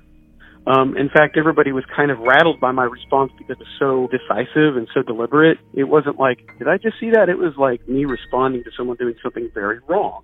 But I went in there, there was nobody in there, and that's when I kind of got spooked. There's no other way out of the cooler except for the door behind the bar. There's nowhere this person could have gone otherwise, and it is not a big room. It is not full of a lot of debris. It's basically just beer stacked in pallets. Other than that, at times when I was cleaning at night, I would hear coughing or voices in the stalls, and then you'd look under the stalls and no one would be there. But uh, one thing that I would routinely hear from customers, primarily female customers, is that they would encounter somebody or hear something strange in the women's room. I remember, I remember very clearly the last occasion that this happened. A, a young lady was in the bathroom, and she saw somebody go into one of the stalls. She came out. She was washing her hands, and she heard the person singing. They were singing a, a tune that she thought was very nice, and she thought they had a good voice, and she she complimented them, and she asked what the song was, and apparently nobody answered back. She saw this person go into the stall she she like brushed past them. They went they went by her, and when she looked under the door, no one was there. She opened the stall, no one was there, and she left very very quickly. Uh, I can't even count the number of times I, I, I would have somebody leave the club in a hurry, always a female, and say, "Your bathroom is haunted." There have been many experiences, many feelings, but anybody can get spooked in the right spot. But I've seen things, heard things, been grabbed. It goes beyond mere sensation, but I think the sighting that I, I had was probably the most profound paranormal experience that I had in that space. I think that that space has a lot of history. I know for certain that it was the first building in Austin with actual indoor plumbing, which which makes it pretty unique. But I, I think the the sordid history of the speakeasy being being a safe haven for the sin industry during prohibition, and then of course you have the the brothel element. Who's to say what terrible things happened to those women? I mean, you know, they were probably not very well respected. I mean, they're they're a tradable commodity at that point. So, you know, there were probably some people that were done harm there. But I think there were probably just some very negative people that were at times affiliated with running that space when it was more dubious in nature. I'm pretty sure there there were just a lot of really intense moments that transpired. You know, some people believe in residual energy and just playing back like a record player. Some people believe in spirits or entities. I, I really can't say what it is there, but what I feel like I encountered there tended to be on the mischievous side. And to me, if it's saying my name, that, that echoes something that's kind of intelligent. To me, that place was a second home. I spent a lot of time there. I slept on the pool table on the stage when I had nowhere else to go at times. You know, when I first moved to Austin, that was that was my base of operation. I was so thrilled to hear these incredible encounters from Max in his time at Beerland. Much like some of the accounts at Elysium, Max seemed to have some very profound audible and visual experiences. And although he seemed to have encounters with a strong female presence, nothing about her and the activity he reported really connected with the things that Sara had picked up on. So I kept hunting. I was on to the next call.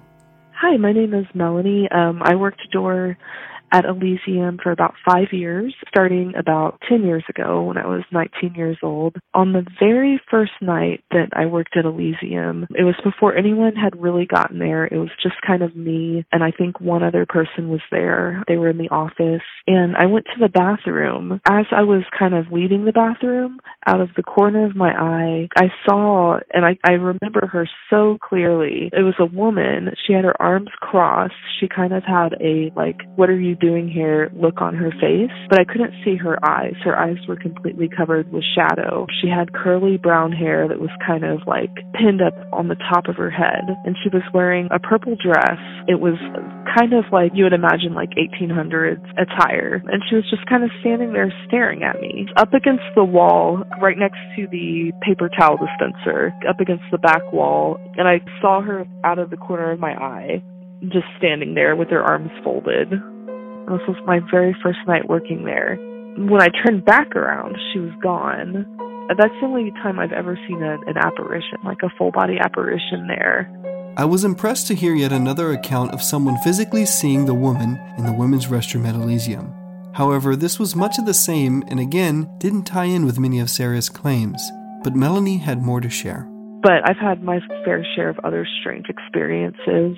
When I was working door, I usually had a roll of duct tape up there with me just for like take, taping up signs or, you know, what have you. But I was looking around. I couldn't find the roll of duct tape that I normally had up there. And I was like asking some other people that work there if they had seen it. No. Um, and then at the end of the night, I'm counting my money in the office just by myself.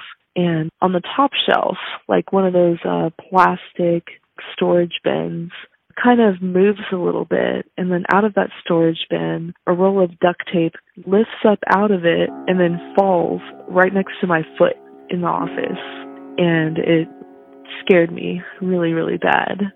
I also would hear my name a lot in the office. When i'd be counting money i'd hear melanie melanie. Now here was something interesting. I picked up on a lot of potential hits here. Sara repeated numerous times on our walkthrough that that back office was very active. She kept saying that Raven liked to mess with the staff a lot back here. One of her common pranks was moving objects where they should be somewhere else. What was troubling me was that Wickham and everyone else I had interviewed before hadn't reported a single thing in this back office. But here, on this call with Melanie, I was hearing for the first time that something actually had been moved or misplaced. In this case, it was duct tape. And while in the back office, it lifted up out of a plastic bin and dropped down off of a shelf, rolling by Melanie's feet. And if you can recall, another major activity that Sara attributed to this back office and Raven was objects falling. I was also interested in this whispering that Melanie reported hearing, so I asked her for more details. I mean, I would hear other people say that they hear their name and stuff in the office, weird noises back there. The name calling that you heard, would you attribute it more to being female or male? It sounded like a female. Okay, interesting. I never had any experience that I felt like threatened by. It was, it was all very playful. I mean, even the woman staring at me in the bathroom, like I wasn't threatened by her. She just kind of had like a "What are you doing?" kind of look on her face. I've had like other weird experiences places before, but nothing like that. Like to me, like it stood out as being very definitive, and I can't deny what I just experienced. I just think there's like a lot of factors at play that have contributed to it being haunted. But I think a, a big, big thing is it used to be a brothel, and that just brings a lot of energy to the building. There's no telling what happened there. Melanie's account just opened up a new door for me, and I was really curious what my last phone call was going to reveal. I wasn't sure if it'd be much of the same repeated claims or something entirely new, but I was pleasantly surprised with what unfolded in this new interview with Kay. My name is Kay, and I am a DJ and an event promoter at Elysium in Austin, Texas. I've been going there since about 2007 and sometime around about 2012, I started being a DJ there and hosting events and things like that. Uh, when I was first starting to DJ, I was very nervous all the time and I wanted to do a good job. So I spent a lot of time in the DJ booth, whether I was DJing or not, to observe the other DJs and what they did, what they did well, and, you know, to learn from them because these are obviously a lot of really experienced people in a community that is very close. So I was constantly up in the booth, and I am notorious for losing my phone. It's atrocious. I, I would do it all the time. And this one night, I was feeling very self conscious about DJing, and I was just I felt like I was not doing a good job despite how the floor was going, but I felt clunky. Like sometimes when you're playing, it, everything comes very easily, and other times you kind of struggle to find the next right step. I had been also very worried about losing my phone that night because I was expecting an important phone call. So I had put it inside of the pocket of the jacket I was wearing, so it was like on my chest. So I'm just going on and I'm finishing up my set, and everything was okay. I go down onto the floor and say hello to some people, and I'm commenting to someone, "Oh, we should take a picture of this." And I reach, and my phone is gone. And this was a pocket that was like zipped, so it was really in there. And I'm kind of freaking out because like I really I can't lose this right now. We spend all night looking for it, like another two hours. My husband is there with me, and he decides to use Find My Phone locator. Turns it on, and he's like, "Well, it's in the bar. It's here, and it says it's in the DJ booth. Are you sure you didn't just put it down and leave it there?" And I was like, "Oh God, I'm so sorry." And I just assumed that's what had happened.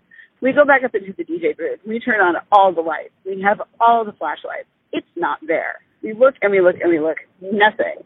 We're calling it. We're not getting any sound. Nothing. And it the bar is dead silent at this point, and it's just black. And we have flooded the booth with lights, and it's just not there. He pings it again, and then he makes it.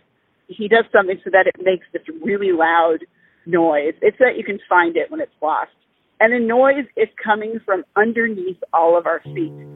And what wound up happening was they took out the stairs to the DJ booth itself and had to remove a section of the floor because my phone had been very gently placed in the dead center of the floor of the DJ booth underneath everything. So they had to climb in there with tools and everything just to get it out. There was no desk disturbed around it. Nothing had been moved. It was just neat as a pin right in the middle. There's no idea how it got there. I just kind of laughed and I was like, ha, good one. I'd always been told that, you know, the bar was haunted and that there were spirits there. It just felt like a mischievous little prank they played on me going like, hey, chill out. You're being too tense, relax. And I, that's what I, I took it as. That was my first experience with some kind of a spirit at Elysium. So, this was another interesting story that I felt had some connections to behaviors of a particular spirit Sara pointed out on her visit. Raven, again, liked to mess with the staff, play pranks, and, according to Sara, repeatedly moved or hid items. But what's so fascinating in this story is how unusual this particular case of a missing object was. I mean, it literally was in a place that no physical object could actually get to under the floor of the DJ booth, so much so that they had to pry up planks to get to it. It's easy to dismiss many paranormal claims of misplaced objects found in a new spot as someone just moving it or forgetting where they had left it, but in Kay's experience, this was absolutely not the case. And Kay had more to share with me. Listen to this next story. The second time was actually much more active. I was, uh, it was a couple years later, and I was there on a night when somebody else was, was DJing, and I was in the back, and I was working on printing tickets for an upcoming show that we had because we would give paper tickets to uh, a local clothing store that would support a lot of the community events. And, you know, some people like to buy paper tickets. They have a nice memory. So I was in the back getting them formatted and I was having a really, really hard time getting the printer to work right. Nothing was behaving the way it was supposed to. And the owner of the business that was selling the paper tickets was coming to the back room to get them from me. And they were like, Hey, just want you know I'm here. You know, don't feel particularly stressed about it. I'll, you know, I'm going to have a drink. I'll, I'll be here for a bit. And I was like, okay, great. Thanks. I appreciate it. But I, I'm definitely kind of annoyed that I can't get this to work and I, I feel like I'm wasting paper and I'm just very grouchy. And I hear like this kind of weird noise immediately behind me, kind of like a creaking noise, like an old cabinet. And I look behind me and nothing has moved. Everything is the same as it was. I'm still feeling pretty grouchy um, it's still not working. I'm getting progressively more frustrated. And I feel like it's only been like 10 minutes and the person comes back to the bathroom again, but now they're kind of agitated. And they were like, hey, um, are you going to be done with it soon? And I went, look, I'm, I'm really sorry. I'm having a lot of trouble with the printer right now. If you prefer, I can bring them to you later. And like, no, I just, I just really want you to hurry up. I don't understand why it's taking so long. And if you could just, and then all of a sudden this cupboard flies open and the entire contents of it fall out onto the floor. We're both just staring at it and she went, Oh my God. She immediately left. And I just stopped and sat very still for a minute because I was nowhere near that cabinet. She was nowhere near that cabinet. And the stuff that was in it was not laying against that cabinet door. Like nothing in there is usually leaned up. It's all kind of like piled towards the back and none of the other doors had moved, and all of the stuff in there was just everywhere, like it had been shoved out from the inside. And I stood up and I picked everything up, I put it back where it came from, and I shut the door. And I said out loud, Sorry about that. I will try to be done as quickly as possible. I appreciate your patience, and I will try to be more calm. And I went back to fussing with the printer, and it finally started to work. I was so relieved that it was going to be fine. Um, and as I was printing everything out, the person came back to the back room again. It was like, what the hell was that? And I said, I, I didn't know. And seemed to happen, but it's done now. So I'm not really worried about it. And she went, well, it really freaked me the, the F out and I just want to get out of here. And I was like, well, I'm almost done and like they're printing and I'm starting to tear them apart. And she was like, look, can I'm, I'll just do that later. I just want to leave. And another cabinet, not the same one, but the one next to it burst open and all the stuff was flying onto the floor. And she's like, that's it. I'm out. And she left. At that point, I kind of started to laugh. and I, I put down the ticket. I got up. I picked up everything. I put it back in the cabinet I shut the door. And I said, I'm sorry that she was feeling very grouchy It really irritated you a lot. I apologize. I'll be out of here in a second. There is absolutely nothing that should make those cabinet doors fall open. If anything, they're really difficult to get open in the first place because they kind of stick. This to me was another interesting story that seemed to connect with Sara's readings. It's another really unique experience someone had in the back office where, on my previous interviews, I had no testimony or stories about. But Sara was adamant in repeating to me on her first walkthrough of this building that this back office should have a lot of reports and activity where Raven messes with the staff, and there are things that fall off the walls or shelves back here. Kay's experience here also had me thinking about how Sara described Raven as concerned about the staff's safety and protection. It appeared Kay was upset in this story, and the person who kept coming in wasn't helping her in this situation, only making matters worse. It's just a thought, but perhaps Raven felt Kay's anxieties in this moment and actually did something about it to help her. But this wasn't Kay's last story either. There was more. We have had uh, myself, my husband, my daughter is actually 18, and she has been to the bar with us as well because uh, she'll help us do events or do photography. Uh, we will primarily use Messenger to communicate with each other when we're in the bar and we're running a show because it you can't go find somebody and you know it's better to just have like a group chat where we can just message. And every now and then we will have weird messages in those that don't really make any sense. Like I'll be trying to type something and it'll keep turning into something else that doesn't make any freaking sense. And we're not even talking like autocorrect being dumb, bizarre stuff. Like uh when we were doing I want uh, I want to say it was a nightmare before Christmas. I was trying to send a message in the group chat to my husband telling him that we were ready for the next performer and to move on. And it kept coming out like over and over again whenever I typed it, I don't want to bother. I don't want to bother. And I was like, what is this? Oh, and I, I wound up getting so mad at, like, I even tried to, like, do a voice thing on it, which I hate doing. Um, but I even tried to do that, and it still kept coming out, I don't want to bother. I'm not sure if you recall, but one thing Sara kept picking up on her visit was that Raven typed up a message for someone on a computer or device. Sara kept getting a computer more than anything else, but this story by Kay brought up the thought that this could also be evidence of Raven, her playful nature, and the image that Sara kept getting of her typing up something that someone would have seen working at the club and DJ booth area one night. Last thing I wanted to ask Kay before we ended our call was if she ever experienced misplaced objects during her time at Elysium. We have an atrocious time trying to keep up with like any of the supplies for decorating like our staple guns disappear constantly. And we were in the beginning just blaming each other and like, oh, you put it down somewhere and you can't find it because it's dark and whatever. But they literally just started to just go away. If you put something in that back office, it's good luck on whether or not it was going to be there when you came back.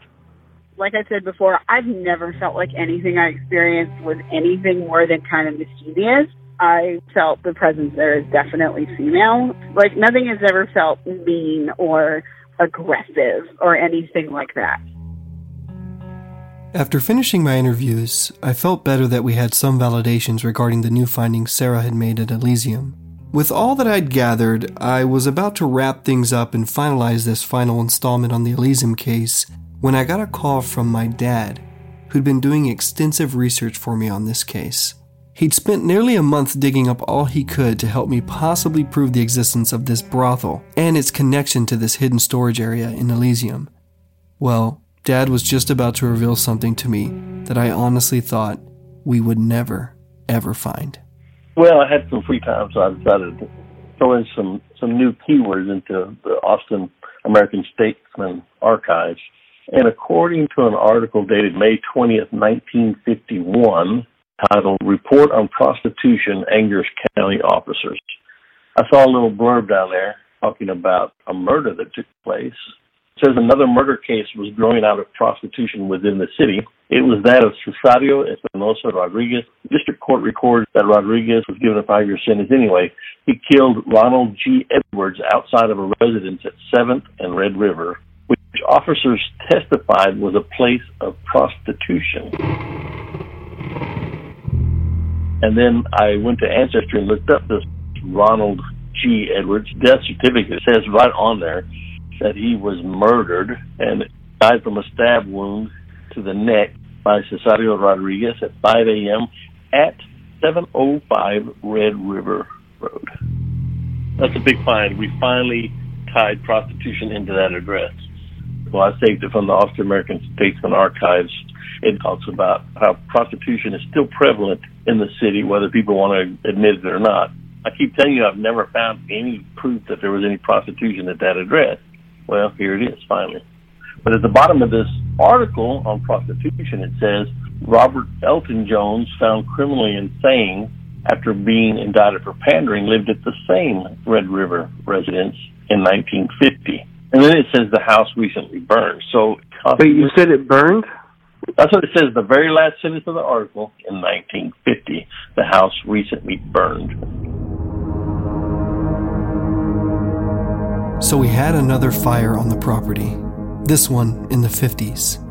And for the first time in our show's history, we had just proven a rumor of a brothel to be positively true in this location. I already knew from the start that this case was so much different than the rest, due to the fact that we were coming into a place owned by an experienced medium and psychic, Sara Wickham.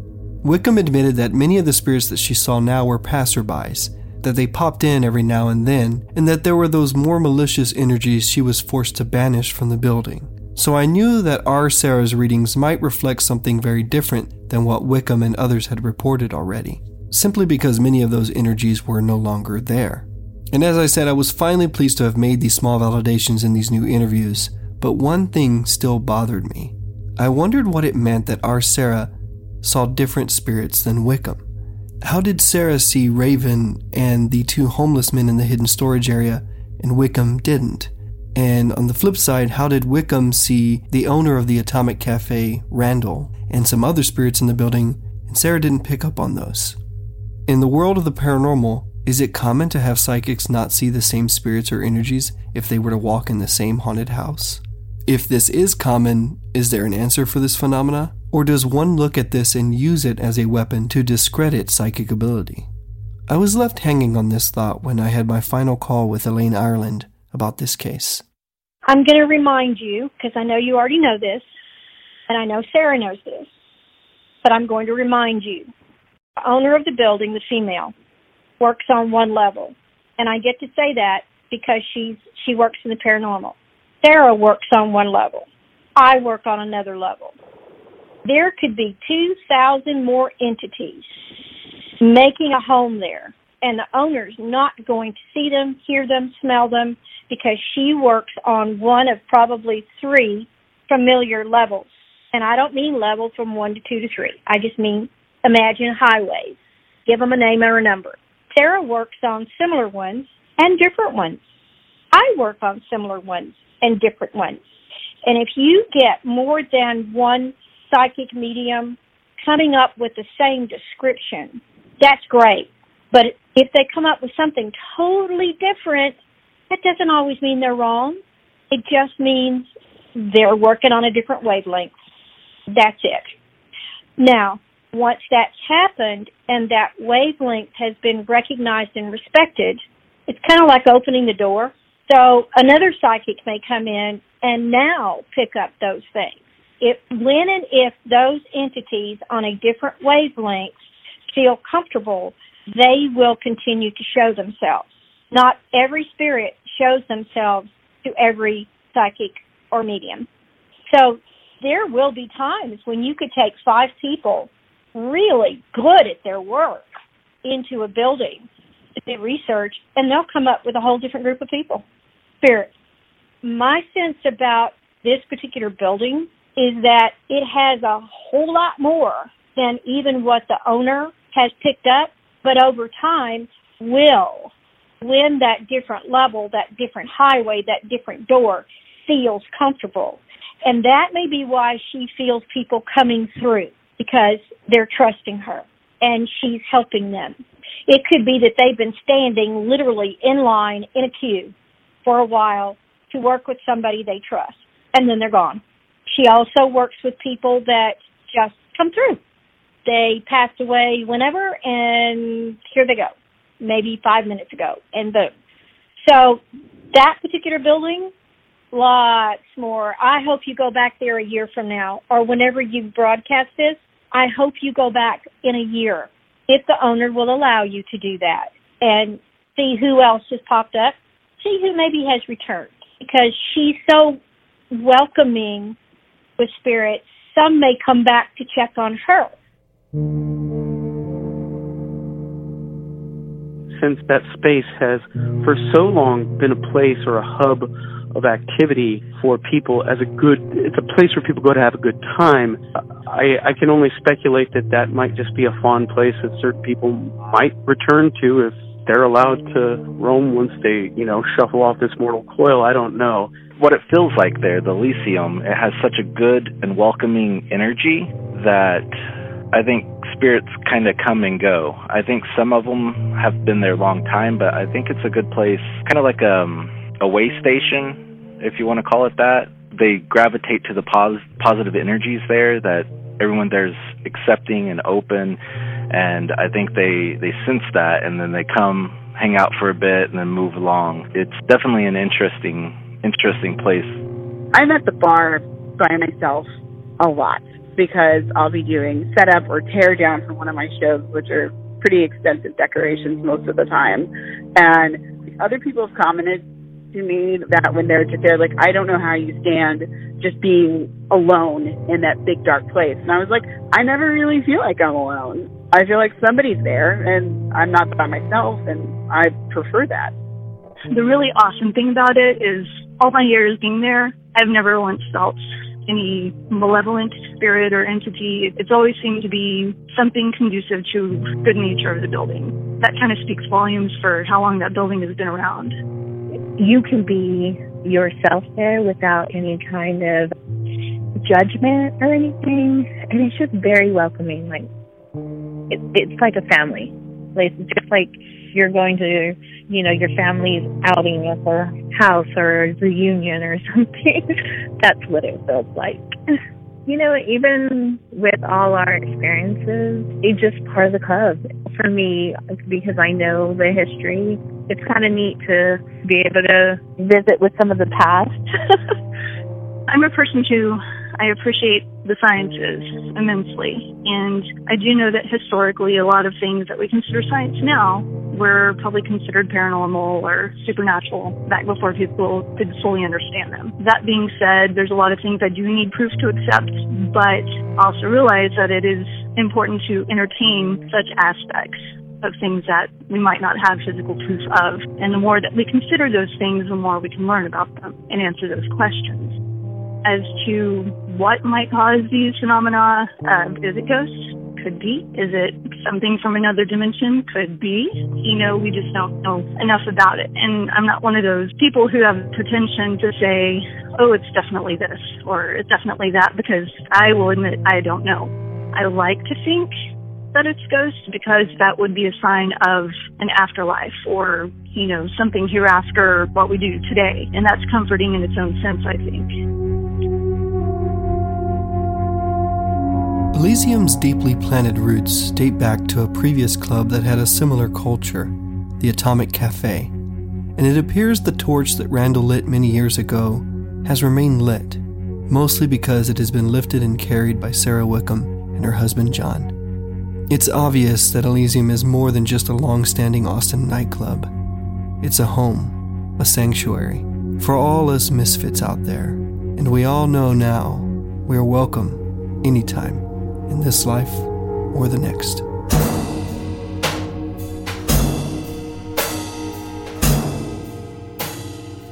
As of right now, March 30th, 2020, I'm social distancing at home with my wife and dog Coda under a state issued shelter in place. But luckily for the show and you listeners out there, the team and I were able to finish another case before all this happened. So, seeing as I stay healthy and finances don't put me in a dire situation, our next investigative series will kick off on April 27th. I'm still not in a great place to continue our campfire episodes at the moment, but I'm gathering more and more each month and hope that soon I'll be able to relaunch those in the future. During this time of isolation and quarantine, I'm striving to try to produce some extra content to release to all my listeners, as well as new exclusive content to our Patreon supporters. If you aren't already, please consider becoming a Night Owl patron today and supporting our show for as little as a dollar a month. We could really use the help in a time like this. We had many events in store, and some of you have pre purchased tickets. For those of you who did purchase tickets, we have been emailing you updates and will be keeping you informed as to when a future date is determined for those events. Also, don't forget to follow our Instagram and Facebook pages for continual updates during this time. Thank you, and stay healthy out there, Night Owls.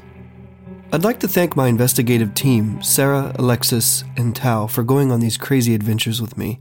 Nicholas Fair for his talented musical contributions to this show, Jennifer for managing our merch, Patreon, and many other irrational tasks I throw her way, my dad Sam for his incredible historical research, Bo for helping produce this busy indie show, my assistant editing team, which include Alex, Alexis, Bo, Jennifer, and Mikey.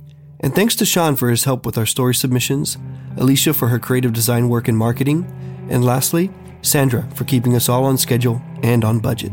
And a very special shout out to my wife, Tao, for sticking with me all these late nights and long hours, and for taking amazing photographs on every case. And last but not least, David Dalton of Driftworks Sound for mastering every single episode on the tight turnarounds I give him.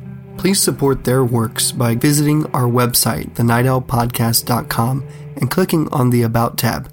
There you can find links to all their individual works and websites.